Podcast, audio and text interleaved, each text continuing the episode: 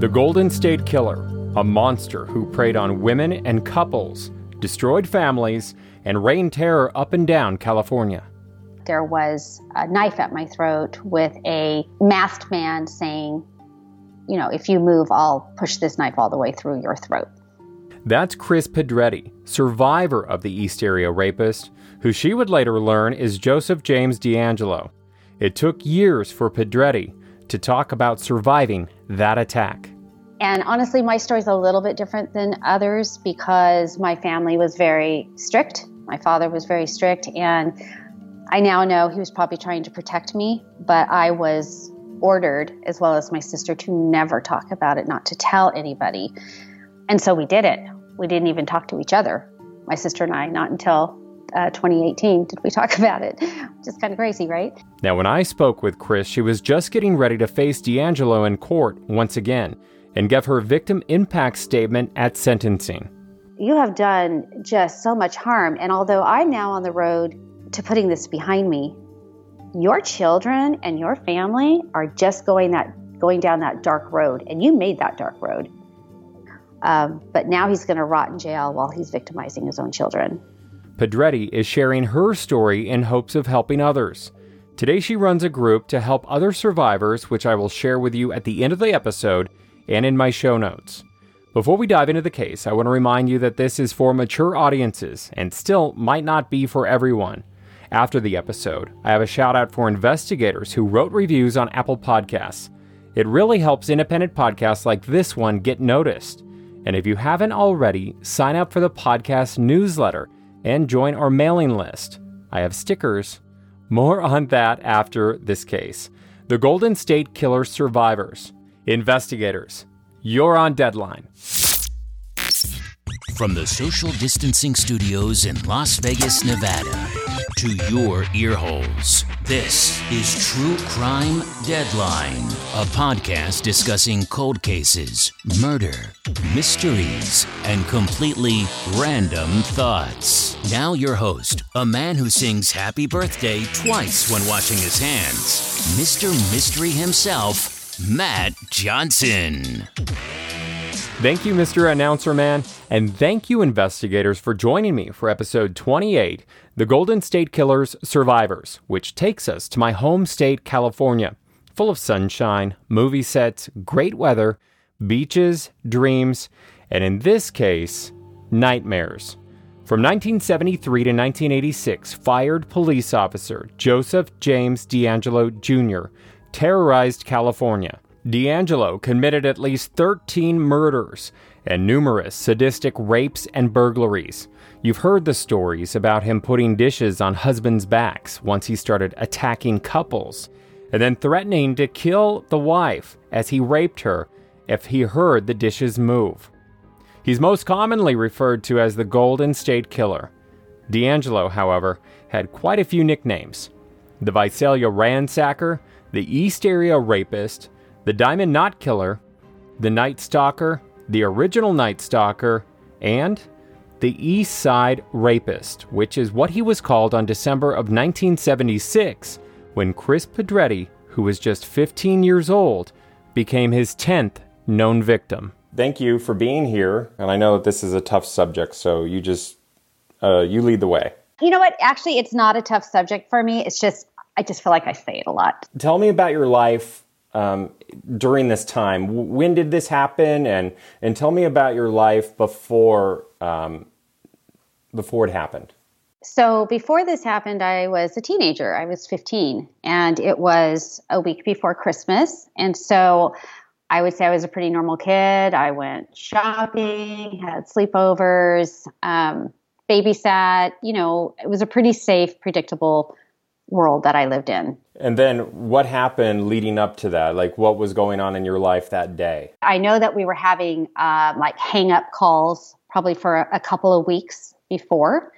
And um, honestly, at 15 years old, I just thought it was a boy who might have liked me, or, you know, I was a kid. So it didn't alarm me at all.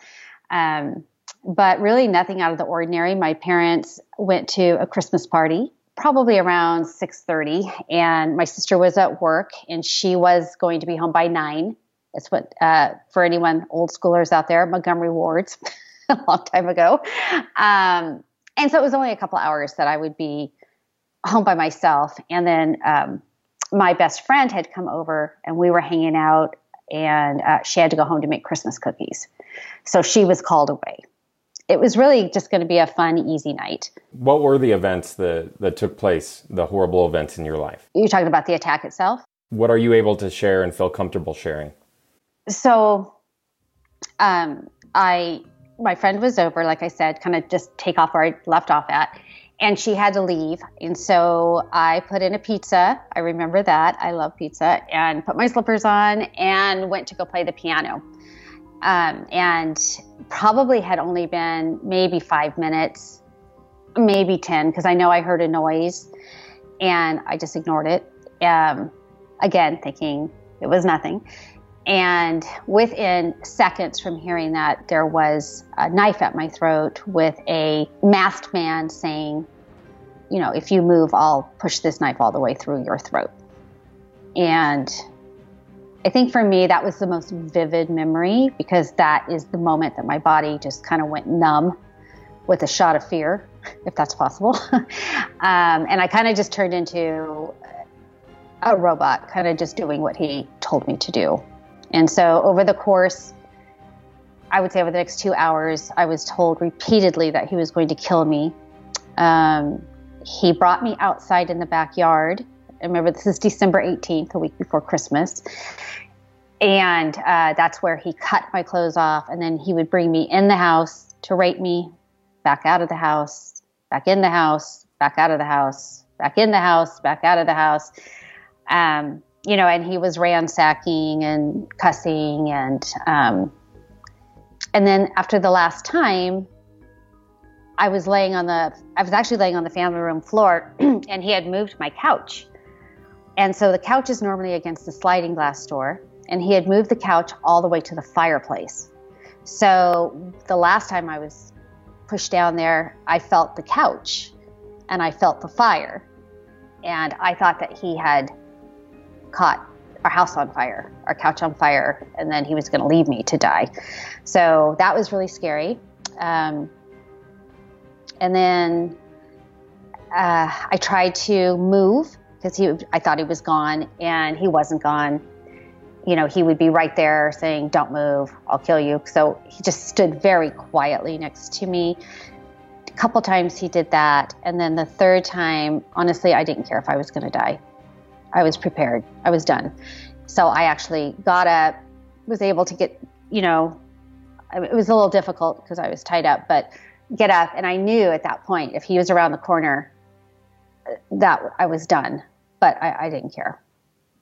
I'm sorry that you had to go through that. And um, thanks for sharing part of what happened to you. Um, how, how did you get help? So I, I um, hopped over to the um, door to make sure it was unlocked so somebody could get in. And then I hopped back over to the telephone. And back then, um, a lot of people don't know this, but we didn't have 911, so you had to call the operator. Um, but I didn't call the operator. I called my friend, the one who had just left, and told her to come, you know, tell your parents I've been raped, bring a knife. And they ran over. And then they took it from there. They called the police. We had to find my sister, find my parents. And how did you know um, that it was associated with all these other string of rapes and murders and everything else, the terror that's happening in California at the time? I didn't know because it didn't get publicized until number eight, and I was number 10.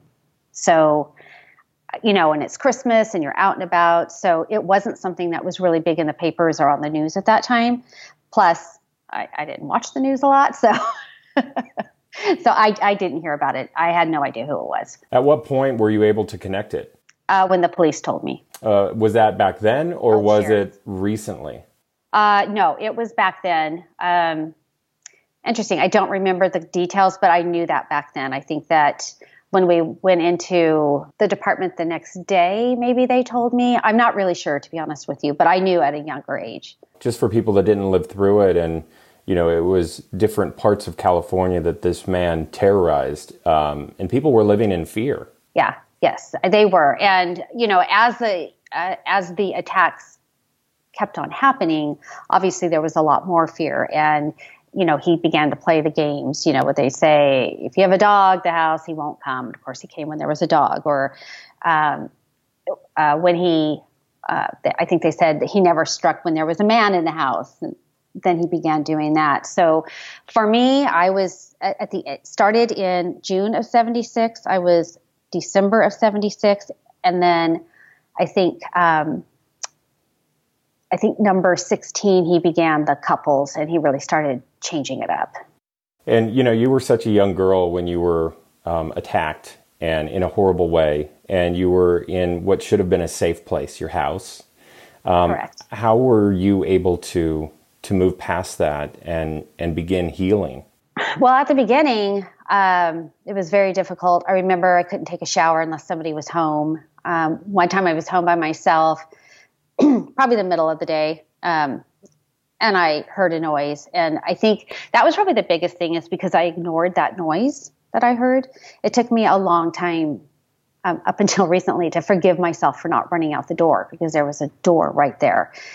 And I think that for a long time, any noises I heard, I, you know, was hyper vigilant about it. And I would run next door and make somebody come look through the house or, you know.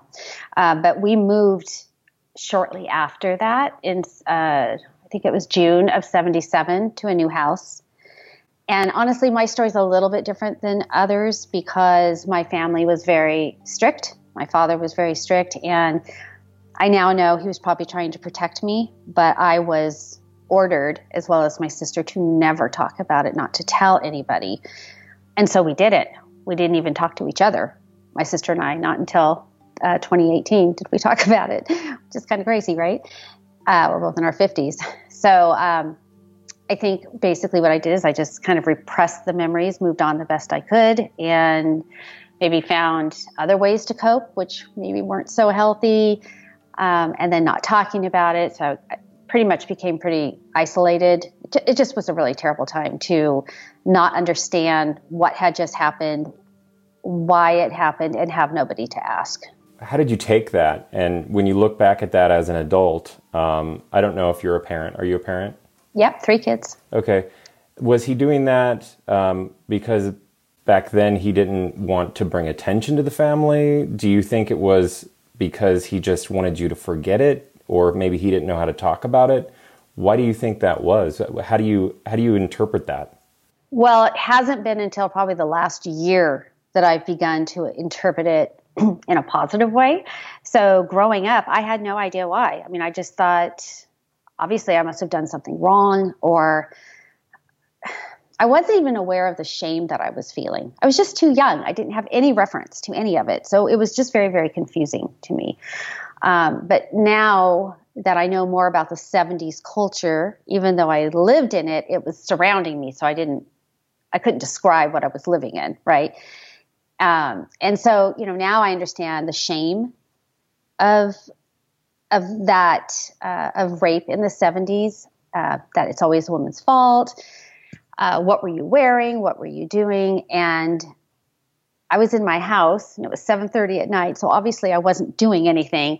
But um, now that I'm older, I can look at it and say, you know, he probably was trying to protect me from what would be said but he just didn't do it in a very good way. Well, it wasn't loving. It was, you know, don't ever. And he never talked about it either, and neither did my mom. And now, you is there a support group for um, for this devil of a person, like in the survivors? Like, are you are you able to talk to other people other than your sister? Oh yeah, yeah. So the so the survivors are a great group of women, the ones that I have met, and we met actually at the hearings. And um, and i had always because this was a secret remember? So, so there was don't talk. So when i would hear someone talk about it i was just like shh. Like you're not supposed to talk about this. And as i started meeting people at the courthouse or at the jail um, i was just amazed how many of us there were. And so i had invited everybody to my home after a hearing, backyard, and we all got together where there weren't reporters or whatnot. We just got to know each other. And they're amazing. I mean, without their support, like like spending a, an evening with them, you're just on top of the world because there's so much bravery. They're they're beautiful women. They're successful women. They we share a story, but that's not our identity. And so I've just met a lot of different people that I never would have met. How did you muster up the courage to go to court and and what what made you do that? Well, uh, so for the arraignment, I, I was told uh, I found out about it two days before, and I was in LA by myself on a trip, and I had really put this all behind me. Right, it's like so for me to get a call at six in the morning and they say they caught him. Like, what are you talking about? Like, just furthest from my mind. And then I realized, oh, this guy's alive, and um, I fell apart. I it was it was like the first day it happened, and my husband said, "Kris, I'll fly out and come get you, and you can fly back with me." My daughter said the same. I honestly could not function, and uh, thank God I had a really nice boss there, and she got me on a plane. And she was super awesome. I'm indebted to her forever. Um, and I don't know. We got home. We sat in the backyard drank a bottle of wine, possibly two. and I was like, you know, okay, now that he's been caught and these people never gave up, like I need to deal with this. And so the next day, we went and saw Anne Marie Schubert, just us, and I got a, I went and I bought a rose for every year that he had been um, on the loose. what do we call it? Um, yeah. I was 42 since you know I had been raped, and I put them all in one container. And as I put them in one by one, it was really easy, right? And as towards the end, I'm trying to shove them in, and this was kind of a large vase, and it just was really eye opening to see that many roses, each one of them being a, a rape victim or a murder victim. And I don't know, it was just really overwhelming. So we drove down there and I was able to sp- talk with her a little bit, and then uh, found out about the arraignment the next day. So at that point, I was in, scared to death.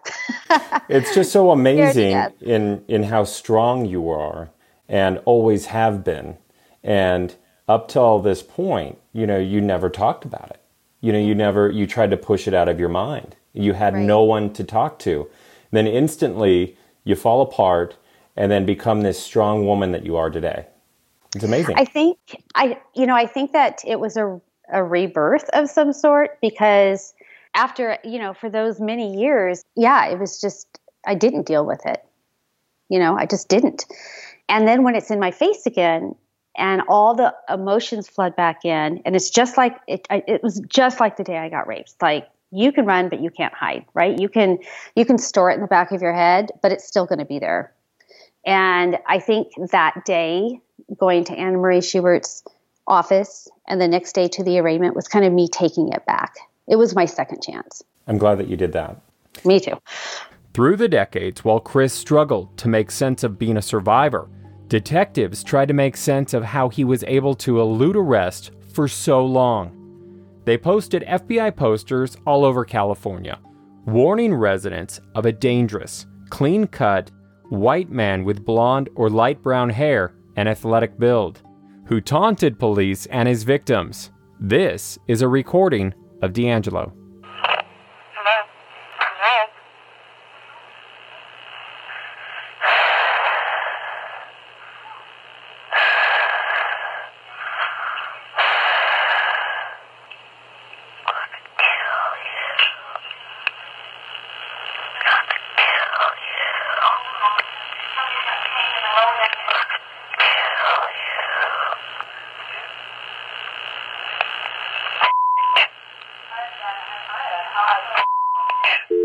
Absolutely terrifying. Now, during all of this, DeAngelo hid in plain sight as a family man with a wife and three children, and as a working police officer, then neighborhood mechanic. He was trusted by the community and probably thought he got away with it. That is until April 24th, 2018, when then 72 year old Joseph James DeAngelo Jr. was arrested on multiple counts of rape and murder Detectives were able to use forensic genealogy to match the suspect DNA left behind at rapes and murders to DeAngelo's through a familial match. What's your reaction to the DNA leading to the arrest? Well, you know, just that concept. Well, I thought it was. Uh, I thought it was amazing. I didn't know it was going to happen so quickly because we had been, you know, it had been on, on the news and whatnot. And I thought DeAngelo was dead. I mean, that was another way how I managed to cope with this, that he must be dead. And so I didn't think much of the DNA being associated with him. Yeah. And then, um, you know, they were describing him in court. I know that you were in court because I saw a news clip of you outside of the courtroom. Mm-hmm. Um, and so, anyway, uh, when he was doing his plea deal, um, I mean, he can barely talk, or at least that's oh, what bullshit. he's. Yeah, he's yeah. acting like that. Like what it. I was taken aback by that, and I'm glad that the attorneys pointed out the fact that he was on his motorcycle and he was lifting stuff heavy in the yard um, the day or the, the hours before he was arrested. So, what what's your reaction to how he's acting in court right now? Well, he's been like this from the very beginning. He came in in a wheelchair. Uh, so, I believe he was um, doing all this stuff, like you're saying, like even the day before. And then when they brought him in three days later for the arraignment, he was in a wheelchair and could hardly speak. And we're just like, oh, you are. I mean, that was the most apparent, right? Mm-hmm. Because it only been three days. So there is no way that you feigned all this, you know, weakness or dementia or whatever he's trying to make it look like. So, and then the next time we saw him, he'd probably lost 30, 40 pounds. The next time we saw him, he'd lost another 30 pounds and it's a game. It's all a game. And um, they even talked about in the hearing, I did learn some new things also last week, that when he was arrested uh, for the dog repellent mm-hmm. and the hammer, that he faked a heart attack and was twisting around like he was a crazy guy. So this isn't new. We were talking about that on Law and Crime when I was um, a guest on that, and they were covering doing wall to wall coverage of of court. And such a weird experience also um, to have all of this go down.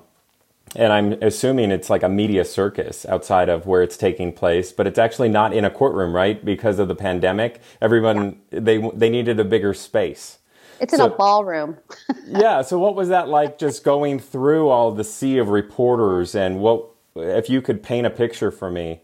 And how they, close are you to him? Are you in the room or is it video? Oh no, we're there. So the the front of the room is a table with him and the public defenders, and then it's on a stage, you know, like the ballroom, and then um, then the judge, and then a podium where the district attorneys spoke, and then um, there were rows of chairs distanced apart. I don't know, did they show that on the?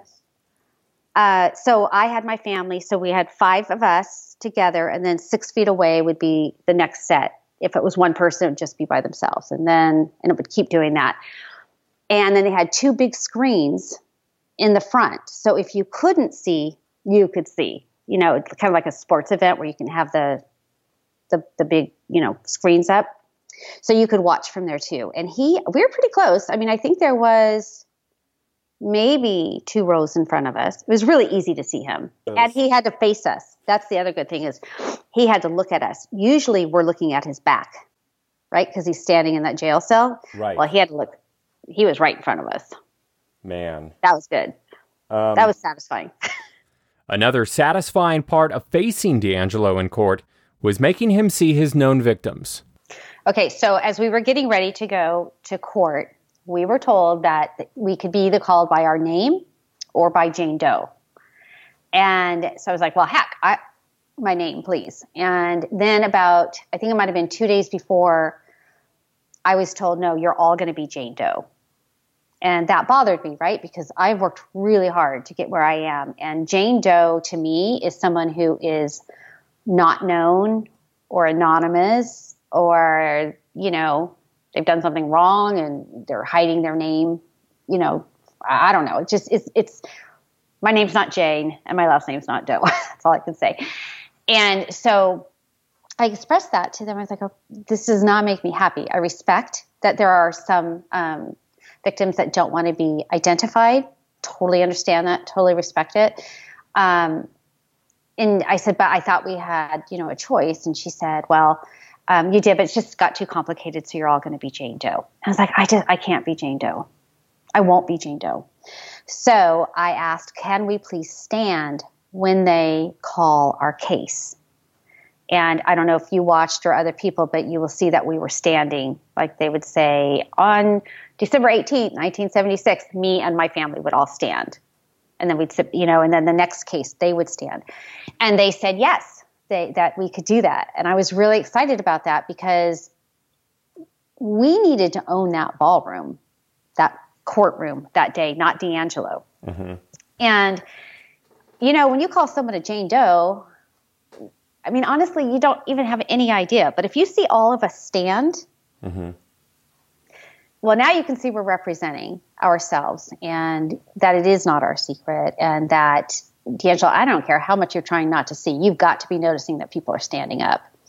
And that was really just our, our, you know, message of it's not our secret and we are giving you back the shame today, DeAngelo. And I think that I don't know. It was so great. And then we had um, a friend, Phyllis, and she's number one. Uh, she was the first one that was reported. And she's in the hospital. She's still in the hospital. And she couldn't come. And she really wanted to be there. And we really wanted her to be there. And so when they read her case, all of us stood up. That's wonderful. And she was able to watch it from her hospital room. Gives me goosebumps still. Yeah, it's solidarity, you know, yeah. and and it's strength. And yeah you know, again, it's a message that we are stronger than you. You didn't get what you wanted to do. That's right. You got the wrong group of women. We're a force to be reckoned with. Now, the next time Kris and the other survivors will face DeAngelo will be for his sentencing this week, the week of August 17th, 2020. When I spoke with Kris, she was working on her victim impact statement. Take a listen. So, I actually was working on it today it's really a hard thing to do to try to concisely put your feelings together for a statement that's you know permanent right? It's not like oh i don't feel that way anymore. Like once we once it's out once it's out there it's out there. And he gets copies of it and it goes into the arrest file. But he's such a sociopath and such a sicko you know? I mean he's even you know what we're presuming faking all of this health issue. Definitely. You know it's all a game it's always been a game to him. So, mm-hmm. do you think that you're going to make an impact with changing his thinking since it's such a sick mind? Or what are you hoping to do? Are you hoping to make that more of your healing process? Or are you hoping to help others that hear you? What, how are you putting it together? Um, I, I, would say this is more selfish for me. It's um, there's nothing selfish about this. Like you're a you're a hero, and you know to be able to be a voice for other people that are not going to be able to. So uh, I'm sorry for interrupting you, but yeah. no, that's okay. Thank you for saying that. Um, I really want to make an impact because here's how I see it. And if you talked to me two days ago, I would not have said this. Like it's still kind of evolving in my head. Like, what do I think of this soulless shell of a body? but um, here's how I see it, right? I I don't think he's schizophrenic, so don't go there. I think he's two people. You know, turn on the light and I can be this big bad monster. Turn on the other light and I can be a father. Not a very good one. We've heard all his stories, but still a father. And we know he's lied. Like his, his daughters did not even know he was a police officer. He told them that his reactions, you know how he freaked out all the time, crazy Joe, was uh, PTSD from the you know military that he was in. So he lied to them all along. So it's not he knows you know difference.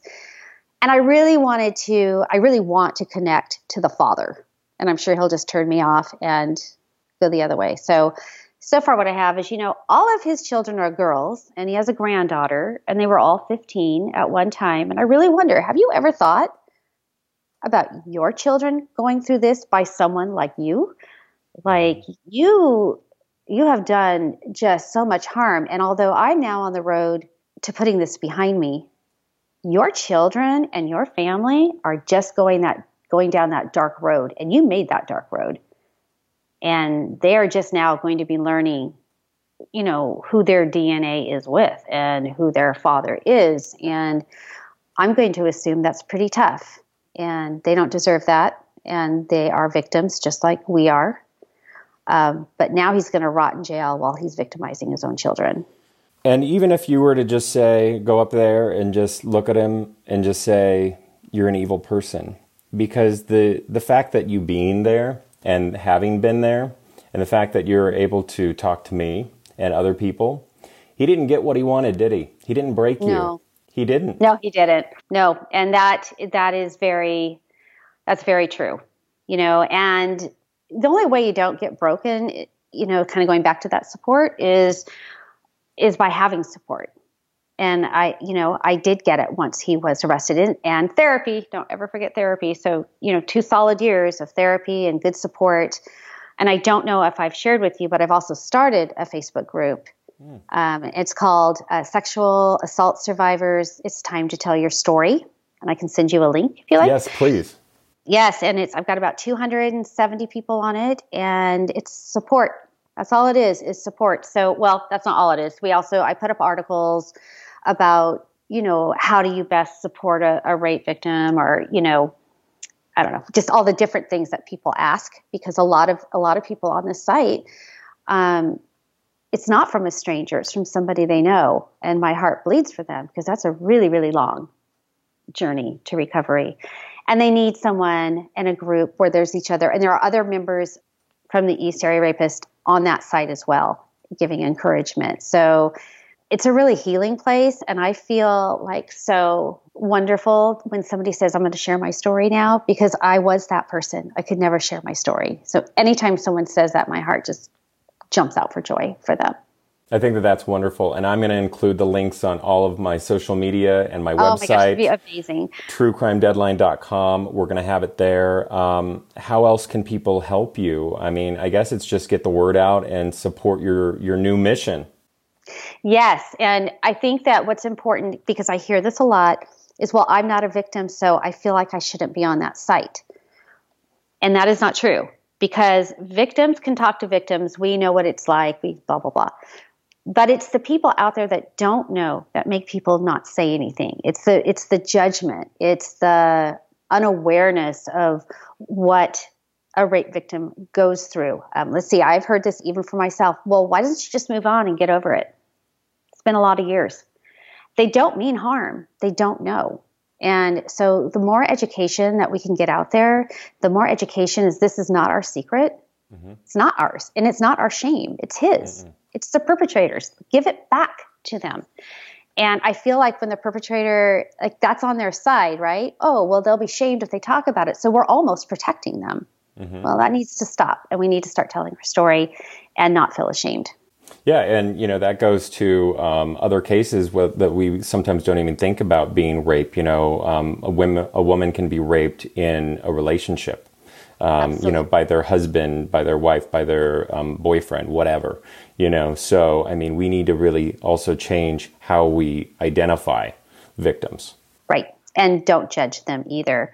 There's date rape there's almost date rape there i mean there's so many different categories right. there's being molested you know mm-hmm.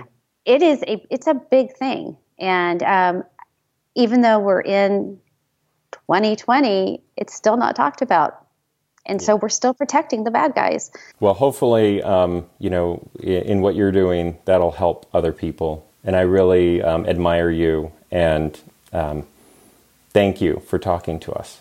You're welcome. Thank you. Thank you for allowing me on your podcast and focusing on what really should be focused on and not the gruesome act. I appreciate that. Today, Kris is on a mission to help others. As I mentioned, she runs a group to help other survivors called Sexual assault survivors, it's time to tell your story. As for DeAngelo, he's going to rot in prison, and he's likely to be sentenced with at least 10 life terms plus. Meanwhile, survivors of his evil can continue to pick up the pieces knowing that when they hear a noise in the house, that it's not him. I'll post some case photos and documents on my website, truecrimedeadline.com, on my YouTube channel, social media accounts, all under the same name. And don't forget, after this episode, I have a shout out to investigators who wrote reviews on Apple Podcasts. and I have a couple true crime podcast recommendations just for you. Investigators, until next time. Thank you for investigating True Crime Deadline with Matt Johnson. For more information about the podcast, visit truecrimedeadline.com. And remember, all tips regarding a case should go to the police. Until next time. Mr. Gatsby, want a cookie? Good boy. Now, a post episode shout out to investigators who wrote reviews on Apple Podcasts. Thank you. Again, uh, writing reviews really helps independent podcasts like this one get noticed. We're up against networks, studios, TV channels, you name it. It's easy, it's free. Hit five stars, subscribe, tell a friend, write a review, and include your real name and your podcast name if you're a podcaster. You'll get a double shout out. And also email me if you signed up for our mailing list because I'll send you stickers if you write a review. Now, the first one comes from Lucky Jean, who writes A new true crime podcast that I love.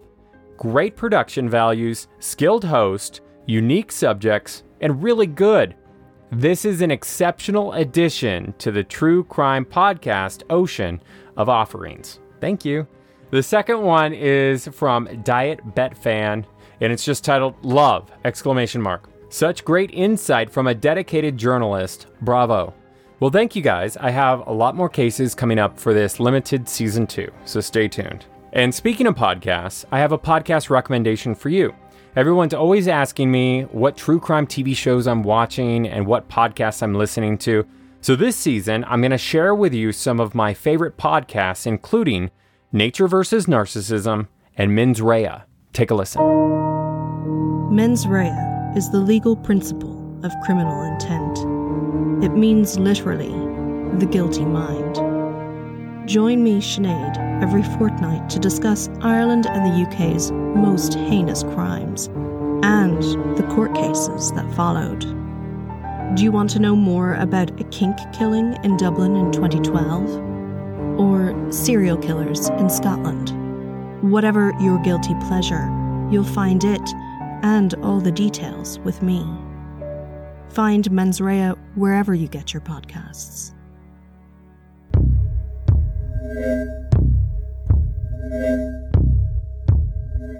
I'm Heather, And I'm Rochelle. and, we're, the hosts of Nature versus Narcissism. a true crime podcast mixed with some dark humor. Sometimes we have alcohol. Sometimes we have guests. Sacramento, California. Canton, Michigan. Green River, Honolulu, Hawaii. Omaha, Nebraska. Niagara, North Dakota. Gloucester, United Kingdom. Dakota County, Wyoming. Epazoyucan, Hidalgo, Mexico. Flint, Michigan. Boston, Massachusetts. Phoenix, Arizona. Woodruff, South Carolina. Edmonton, Yorkshire. Hudson Valley, New York. In season two, we will examine notorious killers in cities across the globe from A to Z. We'll delve into their criminal history as well as their upbringing to try to determine why these killers commit these violent acts. Was it nature? Was it nurture? Or was, it plain old narcissism? Find us on your favorite podcast streaming service. Don't call the cops. Bye.